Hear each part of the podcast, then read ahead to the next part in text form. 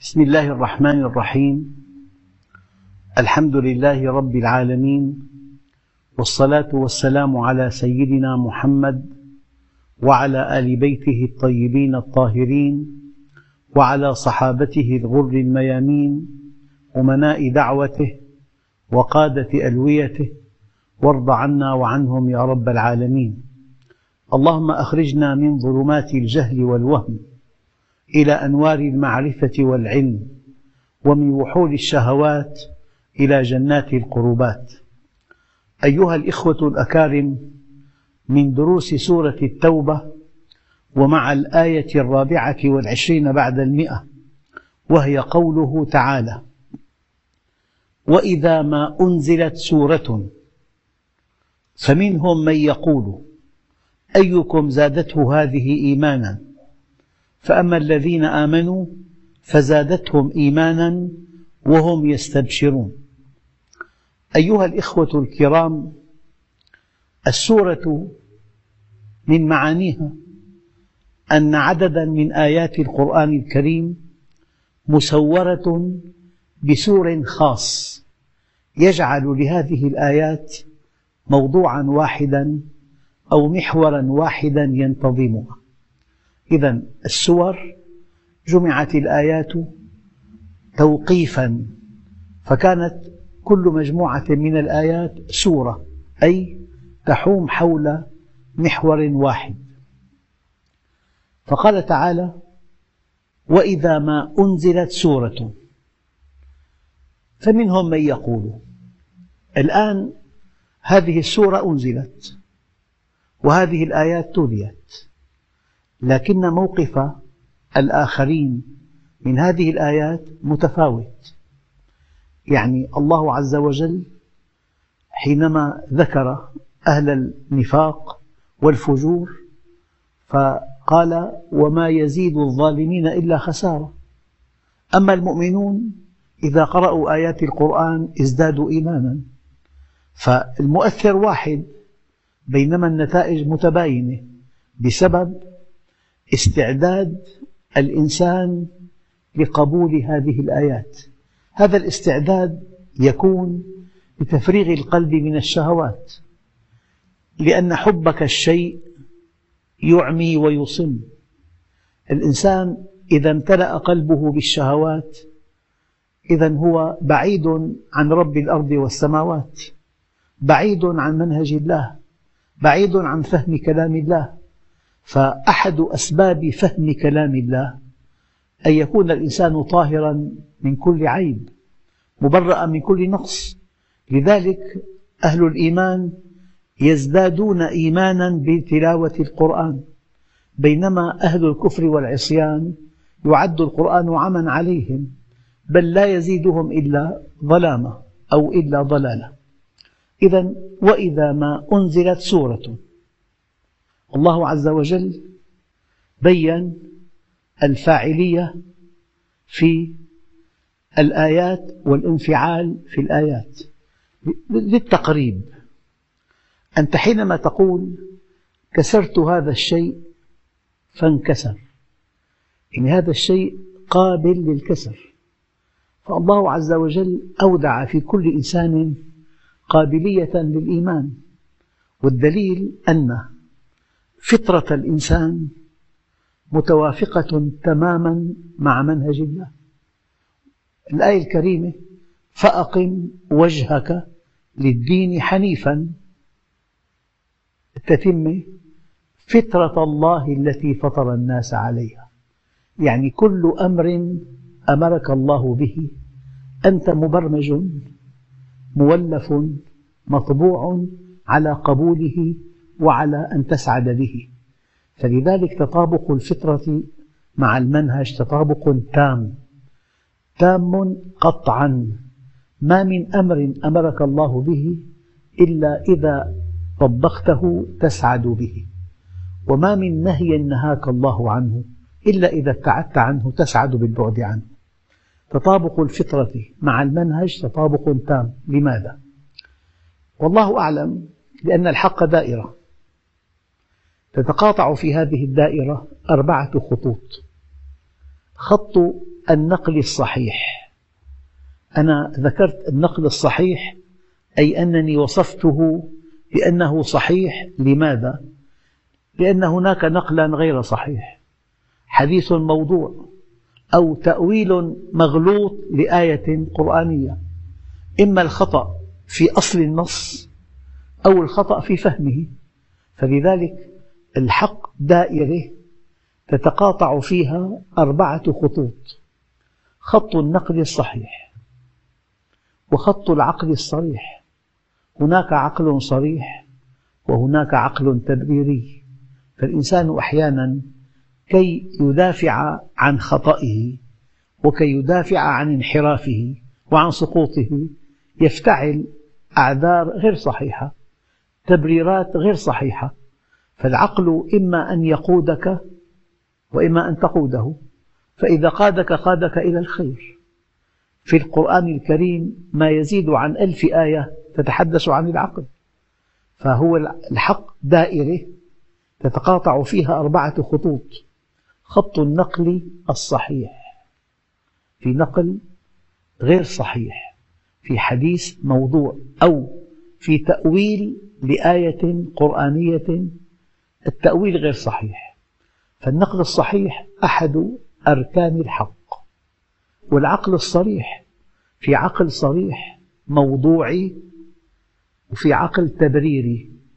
فأهل الانحراف والفسوق والفجور يستخدمون عقلا تبريريا ليغطوا انحرافهم. يعني حينما تأتي دولة عظمى إلى بلد في الشرق الأوسط وتقول جئنا من أجل التنمية من أجل أن نطور هذا البلد إلى وضع حضاري والحقيقة جاءوا من أجل النفط. فهذا عقل تبريري في عنا عقل صريح. فالحق دائرة تتقاطع فيها أربعة خطوط خط النقل الصحيح وخط العقل الصريح. وخط الفطرة السليمة. الإنسان فطر فطرة سليمة. تطابق منهج الله مئة في المئة. لذلك أحد أسباب الراحة النفسية التي لا حدود لها حينما يصطلح الإنسان مع الله عز وجل أن حركته في الحياة تطابقت مع فطرته. فكان هناك انسجام بين فطرته وبين حركته في الحياة. أما الذي يخالف فطرته يبني مجده على أنقاض الآخرين يبني حياته على موتهم يبني عزه على ذلهم يبني أمنه على خوفهم. هذا الذي خرج عن منهج الله هو خارج أيضا عن فطرته. فلذلك ومن أعرض عن ذكري فإن له معيشة ضنكا ونحشره يوم القيامة أعمى. أهم شيء في هذا الموضوع تطابق الفطرة أو تطابق النفس بخصائصها مع منهج الله عز وجل. تماما كما لو أن مركبة حديثة جدا في أعلى مستوى سرنا بها على طريق وعر صخور وأكمات وحفر تستمع إلى أصوات مزعجة والحركة متعسرة وقد ينكسر بها بعض الأشياء. أما إذا نقلتها إلى طريق معبد تحركت بانسياب عجيب وبراحة عجيبة نقول هذه السيارة مصممة لهذا الطريق. والإنسان مصمم ليعرف الله. خلق ليعرفه. قالوا الجماد للنبات والنبات للحيوان والحيوان للإنسان والإنسان لمن؟ هو لله. فالإنسان الذي لا يكون لله يحتقر نفسه. والإنسان أحيانا يرفض أشياء كثيرة. هذا الرفض يعني أن هذا الشيء عنده محتقر إلا أن هناك حالة فريدة أنك إذا رفضت الحق فأنت تحتقر نفسك. ومن يرغب عن ملة إبراهيم إلا من سفه نفسه. لأن الله خلقك لتعرفه خلقك له. فإذا عرفت سر وجودك وغاية وجودك إذا عرفت أنك مخلوق لجنة عرضها السماوات والأرض عندئذ تسعد وعندئذ يفرح الله بك. أيها الإخوة الكرام الأرض فيها تقسيمات فيها موازين لا تعد ولا تحصى. لكن البشر جميعا عند الله فريقان فريق عرف الله وعرف منهجه. فانضبط بمنهجه وأحسن إلى خلقه فسلم وسعد في الدنيا والآخرة. وفريق غفل عن الله وغفل عن منهجه. وشيء طبيعي جدا أي يتفلت من هذا المنهج. وأساء إلى خلقه فشقي وهلك في الدنيا والآخرة. ولن تجد صنفا ثالثا والدليل قوله تعالى فأما من أعطى واتقى وصدق بالحسنى صدق أنه مخلوق للجنة واتقى أن يعصي الله وبنى حياته على العطاء الرد الإلهي فسنيسره لليسرى. وأما من بخل واستغنى وكذب بالحسنى يعني كذب أنه مخلوق للجنة بل آمن أنه مخلوق للدنيا فقط. لذلك استغنى عن طاعة الله بنى حياته على الأخذ. لذلك اسأل نفسك السؤال المحرج ما الذي يسعدك؟ أن تعطي أم أن تأخذ؟ إن كان يسعدك أن تأخذ فأنت من أهل الدنيا. وإن كان يسعدك أن تعطي فأنت من أهل الآخرة. لذلك هذا النبي الكريم أحد الإخوة الكرام ألف كتابا عن سيرته. وقدمه تقديما رائعا قدمه للنبي الكريم. قال له يا من جئت الحياة فأعطيت ولم تأخذ. يا من قدست الوجود كله ورعيت قضية الإنسان. يا من زكيت سيادة العقل ونهنهت غريزة القطيع. يا من هيأك تفوقك لتكون واحدا فوق الجميع فعشت واحدا بين الجميع. يا من كانت الرحمة مهجتك والعدل شريعتك والحب فطرتك والسمو حرفتك ومشكلات الناس عبادتك.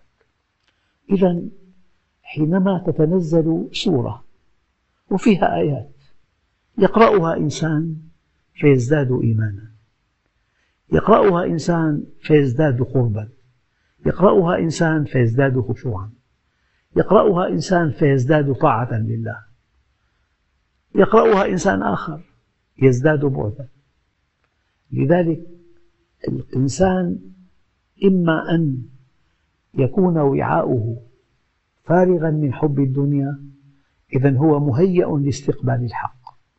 أما إذا كان غارقا في حب الدنيا ولا يعنيه أكان ماله حلالا أم حراما هذا الوعاء ممتلئ.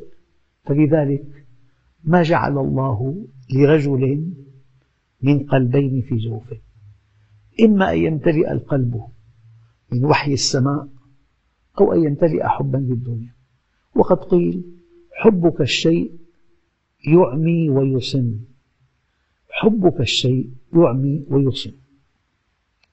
لذلك وإذا ما أنزلت سورة فيها آيات فمنهم من يقول طبعا سرا أيكم زادته هذه إيمانا؟ الآية آية الآية آية يسمعها المؤمن فيتألق.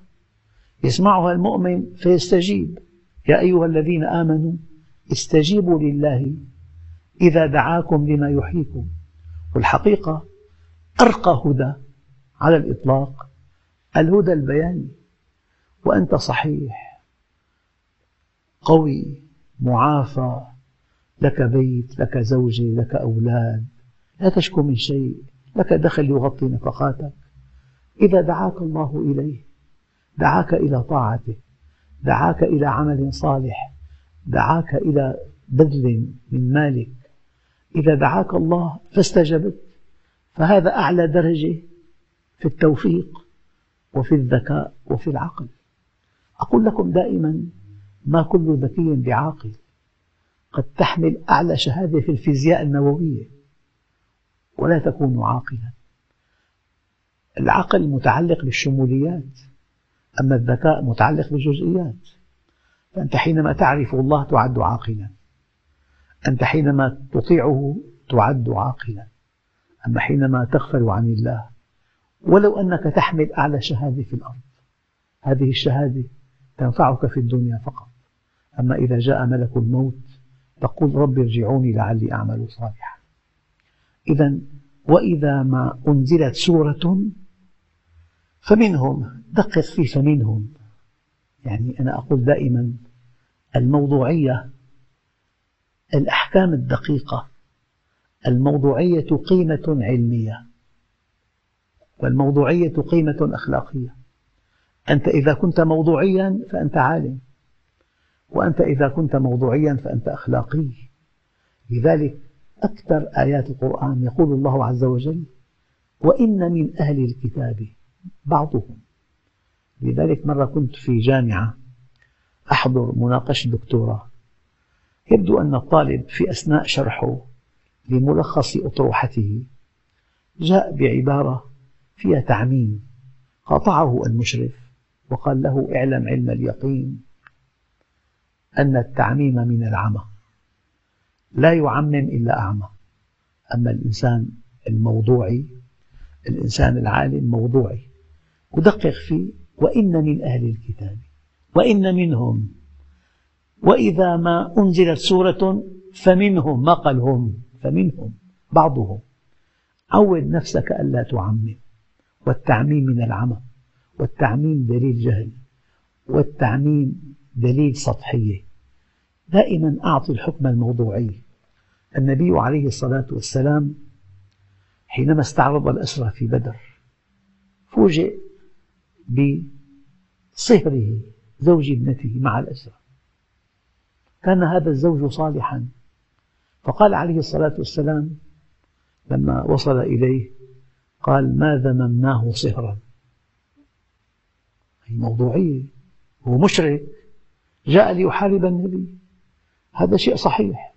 أما له ميزة ما ذممناه صهرا؟ لذلك ألف كتاب فيما قرأت عنه أن أول طبعة خمس ملايين نسخة. كيف تؤثر في الآخرين؟ جاء عالم من كبار علماء مصر وأفرغ هذه القواعد على آيات القرآن الكريم. يعني مثلا أنت مدير دائرة صاحب مؤسسة لك منصب قيادي في عندك موظف يتأخر. هذا خطأ. أما إذا أردت أن تحاسبه ينبغي أن تبدأ بإيجابياته بأمانته بولائه بخبرته ثم حاسبه على تأخره. هذا منهج. قبل أن تنتقد بين الإيجابيات. أذكر أنه في السيرة أن أحد المسلمين دخل إلى المسجد والنبي يصلي في أصحابه. من حرصه على أن يدرك الركعة الأولى. أسرع في حركته أحدث ضجيجا وجلبة فلما انتهى من الصلاة قال له النبي الكريم زادك الله حرصا ولا تعد. زادك الله حرصا ولا تعد. فبين أن الإنسان إذا كان مدير مؤسسة مدير معمل وزير يحتل منصب قيادي وفي عنده موظفين لو أن أحدهم أخطأ ينبغي أن تبين له أولا إيجابياته الأشياء الإيجابية في حياته ثم تأتي بلفت نظره بهذا الخطأ عند يقبل هذا. فلذلك الإنسان حينما يتعرف إلى الله وحينما يقرأ القرآن يزداد إيمانا يزداد قربا يزداد محبة يزداد خشوعا يزداد طاعة. وإذا ما أنزلت سورة فمنهم. من يقول منهم شوف الدقة منهم يعني ليسوا جميعا بعضهم. فمنهم من يقول أيكم زادته هذه إيمانا؟ هذا الكلام يقال فيما بين المنافقين. يعني ما هذا الكلام؟ لا معنى له. إذا هذا الكلام كلام خالق الأكوان بالمناسبة. قالوا فضل كلام الله على كلام خلقه. كفضل الله على خلقه. المسافة بين كلام خالق الأكوان وبين كلام إنسان كما هي المسافة بين الخالق والمخلوق. فلذلك قيل إن القرآن كون ناطق وإن الكون قرآن صامت وإن النبي عليه الصلاة والسلام قرآن يمشي. والمسلمون اليوم بحاجة إلى مسلم يمشي أمامهم صادق أمين يفي بالعهد ينجز الوعد. هذه العبادة التعاملية والمناسبة. العبادة الشعائرية كالصلاة والصيام والحج والزكاة لا تخطف ثمارها. لا تخطف ثمارها إلا إذا صحت العبادة التعاملية. لذلك النبي الكريم سأل من المفلس؟ قالوا من لا درهم له ولا متاع؟ قال لا. المفلس من أتى بصلاة وصيام وصدقة وقد ضرب هذا وشتم هذا فيأخذ هذا من حسناته وهذا من حسناته فإذا فنيت حسناته طرحوا عليه سيئاتهم حتى يطرح في النار. يؤتى برجال يوم القيامة لهم أعمال كجبال تهامة. يجعلها الله هباء منثورا. قيل يا رسول الله جلهم لنا. قال إنهم. يصلون كما تصلون. ويأخذون من الليل كما تأخذون. ولكنهم إذا خلوا بمحارم الله انتهكوها أي الصلاة الصيام. من لم يدع قول الزور والعمل به فليس لله حاجة في أن يدع طعامه وشرابه. الحج من حج بمال حرام ووضع رجله في الركاب وقال لبيك اللهم لبيك ينادى ألا لبيك ولا سعديك وحجك مردود عليك. الزكاة. قل أنفقوا طوعا أو كرها لن يتقبل منكم إنكم كنتم قوما فاسقين. فالعبادات الشعائرية لا تخطف ثمارها. إلا إذا صحت العبادات التعاملية. لما النجاشي سأل سيدنا جعفر قال حدثني عن الإسلام. قال أيها الملك كنا قوما أهل جاهلية نعبد الأصنام ونأكل الميتة ونأتي الفواحش ونقطع الرحم حتى بعث الله فينا رجلا نعرف أمانته وصدقه وعفافه ونسبه. يعني إن حدث فهو صادق إن عاملك فهو أمين إن استثيرت شهوته فهو عفيف.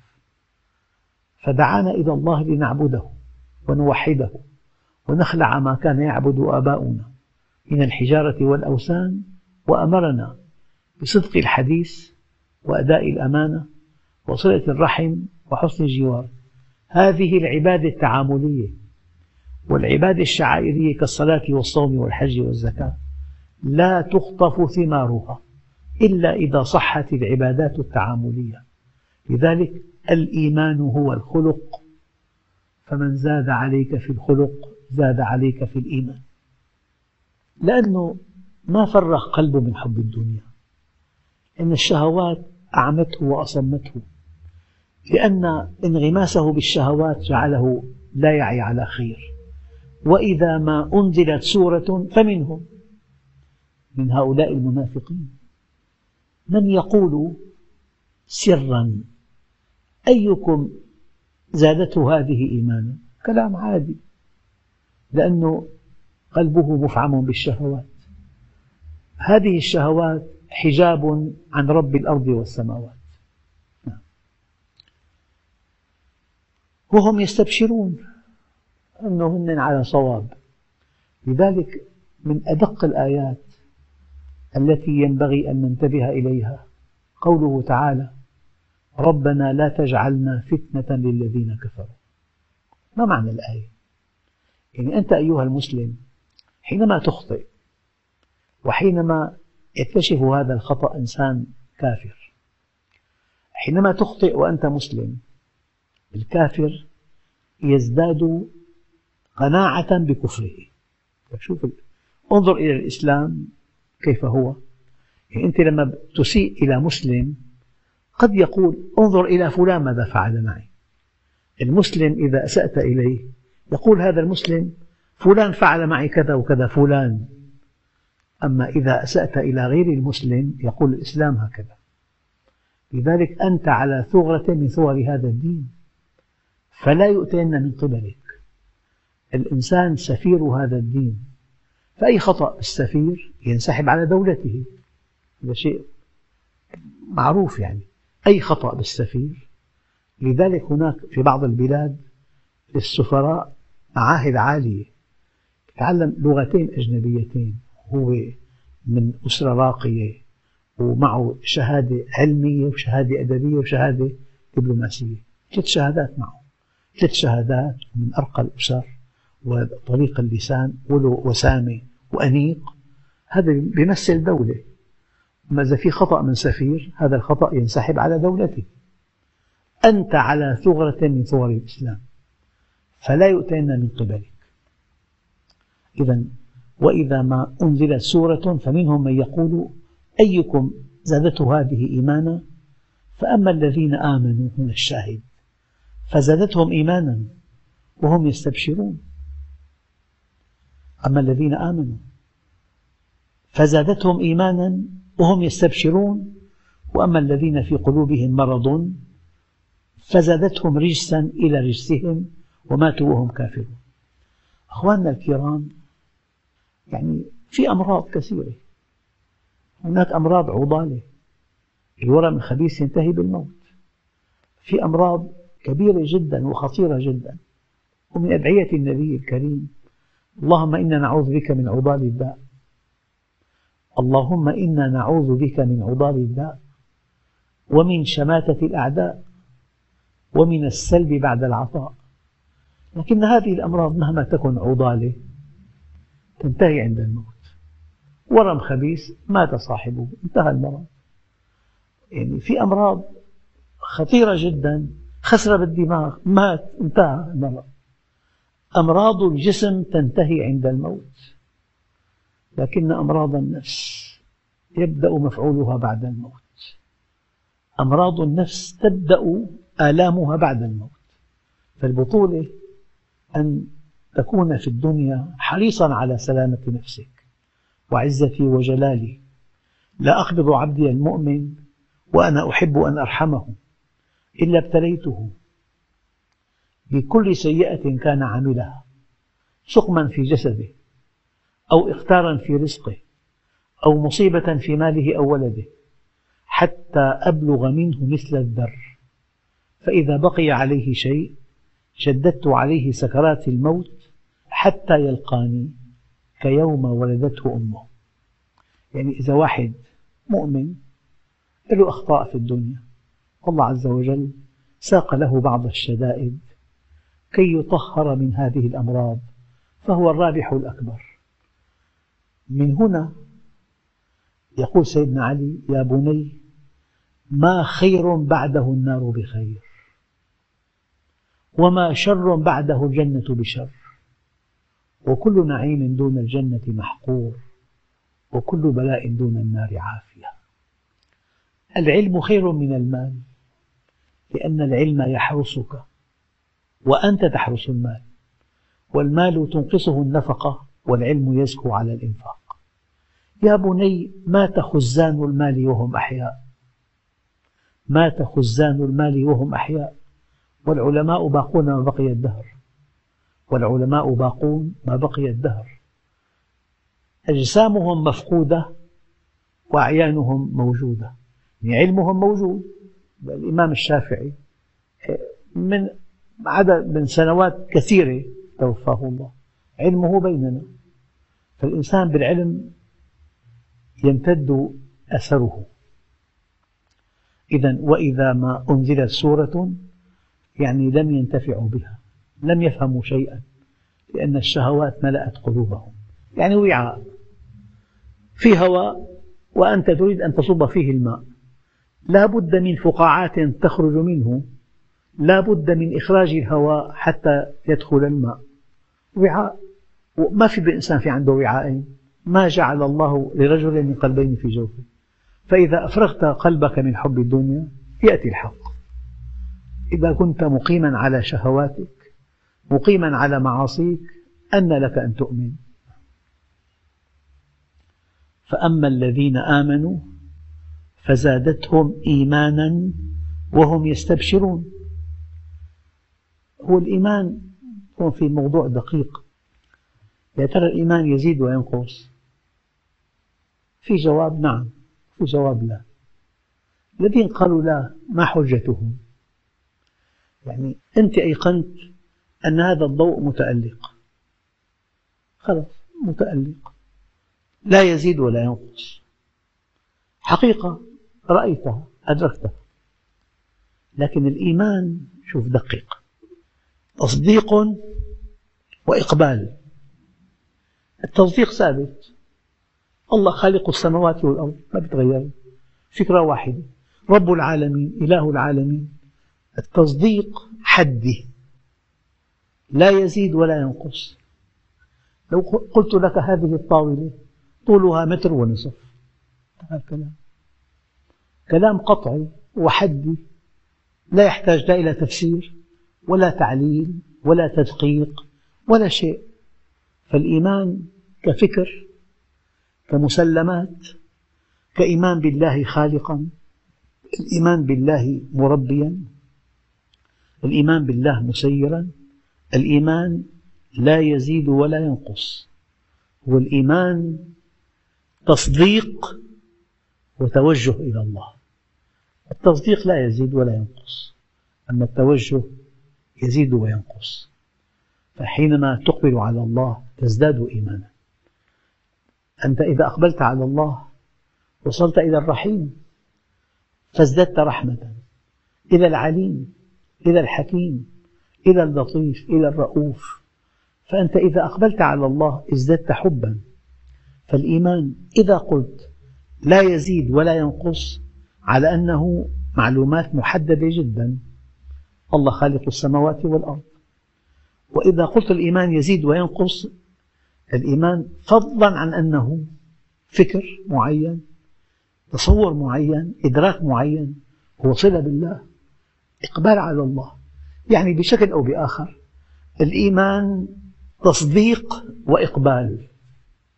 تصديق وإقبال. والكفر تكذيب وإعراض. تكذيب وإعراض. فالإيمان بمعنى تصديق لا يزيد ولا ينقص. بمعنى أنه إقبال يزيد وينقص. إذا وإذا ما أنزلت سورة فمنهم من يقول أيكم زادته هذه إيمانا؟ فأما الذين آمنوا فزادتهم إيمانا وهم يستبشرون وأما الذين في قلوبهم مرض حب الدنيا مرض. أمراض الجسم تنتهي عند الموت. أما أمراض النفس تبدأ بعد الموت. وأما الذين في قلوبهم مرض فزادتهم رجسا. الرجس الشيء القذر وفي الأصل قذر يزداد قذارة إلى رجسهم. يعني مثلا اجلس في مجلس وليكن الحديث عن الله عز وجل. تشعر بسعادة كبيرة براحة بتعابير معاصرة بالسكينة السكينة اجلس مع أهل الدنيا والحديث عن المال والنساء وما إلى ذلك. وأنت ما عندك كما عندهم تزداد ألم. فالحديث عن الله عز وجل يسعد والحديث عن الدنيا لا يسعد.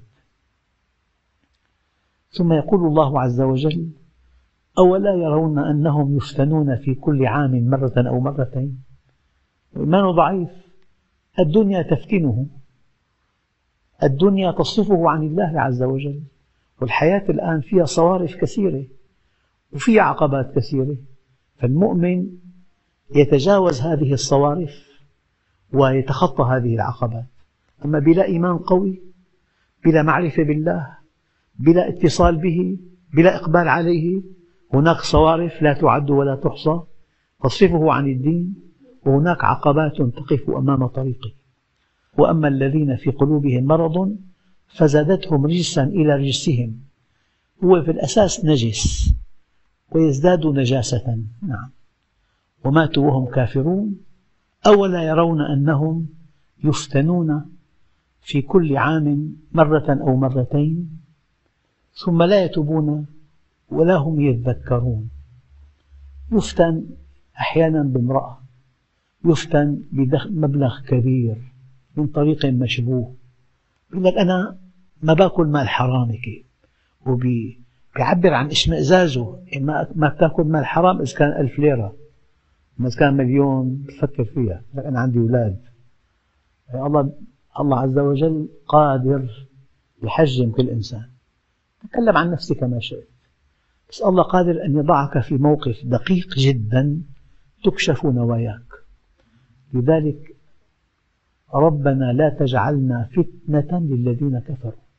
إذا إنسان بعيد عن الدين ورأى مسلم يقع في خطأ كبير هذا المسلم يقنع هذا البعيد عن الدين بكفره. أنا ما بعمل هيك. أما لما يكون مسلم مستقيم يقيم الحجة على الآخرين. نعم. أولا يرون أنهم يفتنون في كل عام مرة أو مرتين. طبعا الفتنة يعني الإنسان أيام يفتن بالمرأة يفتن بالمال يفتن بالجاه. معنى يفتن يعني امتحن ولم ينجح. وقد ينجح. يفتن بالمرأة فيقول معاذ الله إنه ربي أحسن مثواي سيدنا يوسف. فتن بالمرأة. امرأة العزيز جميلة جدا كانت. هو شاب وغريب ومسافر. لكنه قال معاذ الله. فتن فنجح. في إنسان يفتن فيرسب فالبطولة أن تنجح في الامتحان. والله عز وجل قال هو الذي خلق الموت والحياة ليبلوكم أيكم أحسن عملا. وقال إنا كنا مبتلين. والإمام الشافعي سئل ندعو الله بالابتلاء أم بالتمكين؟ فقال لن تمكن قبل أن تبتلى. لن تمكن قبل أن تبتلى. والمؤمن يمر بمراحل. مرحلة التأديب. إذا في أخطاء مرحلة الامتحان إذا ما في أخطاء. مرحلة التكريم. هذه المراحل الثلاثة. إما أن تتداخل أو أن تتمايز. مرحلة تأديب مرحلة امتحان مرحلة إكرام. أو أنه باليوم الواحد في موقف في تأديب موقف في امتحان موقف في, في تكريم. هكذا. أولا يرون أنهم يفتنون في كل عام مرة أو مرتين. ثم لا يتوبون ولا هم يذكرون وإذا ما أنزلت سورة نظر بعضهم إلى بعض. هل يراكم من أحد؟ بتداولوا حديث فيما بينهم يطعن بهذا الذي أنزل عليهم ثم انصرفوا صرف الله قلوبهم بأنهم قوم لا يفقهون. إذا انصرف الإنسان عن الله صرف الله قلبه عن عن معرفته. الله عز وجل أعطانا الخيار. إنا هديناه السبيل إما شاكرا وإما كفورا. إنا هديناه السبيل إما شاكرا وإما كفورا. من شاء فليؤمن ومن شاء فليكفر. وقال الذين أشركوا لو شاء الله ما أشركنا ولا آباؤنا ولا حرمنا من شيء. كذلك كذب الذين من قبلهم حتى ذاقوا بأسنا. قل هل عندكم من علم فتخرجوه لنا؟ إن تتبعون إلا الظن وإن أنتم إلا تخرصون. أيها الإخوة الكرام وإذا ما أنزلت سورة المنافقون نظر بعضهم إلى بعض. هل يراكم من أحد تداولوا أنهم لم يقبلوا بهذا القرآن ولم يعبأوا به ولم يروا فيه شيئا ذا بال؟ فلذلك ثم انصرفوا عن الدين. صرف الله قلوبهم بأنهم قوم لا يفقهون. والحمد لله رب العالمين.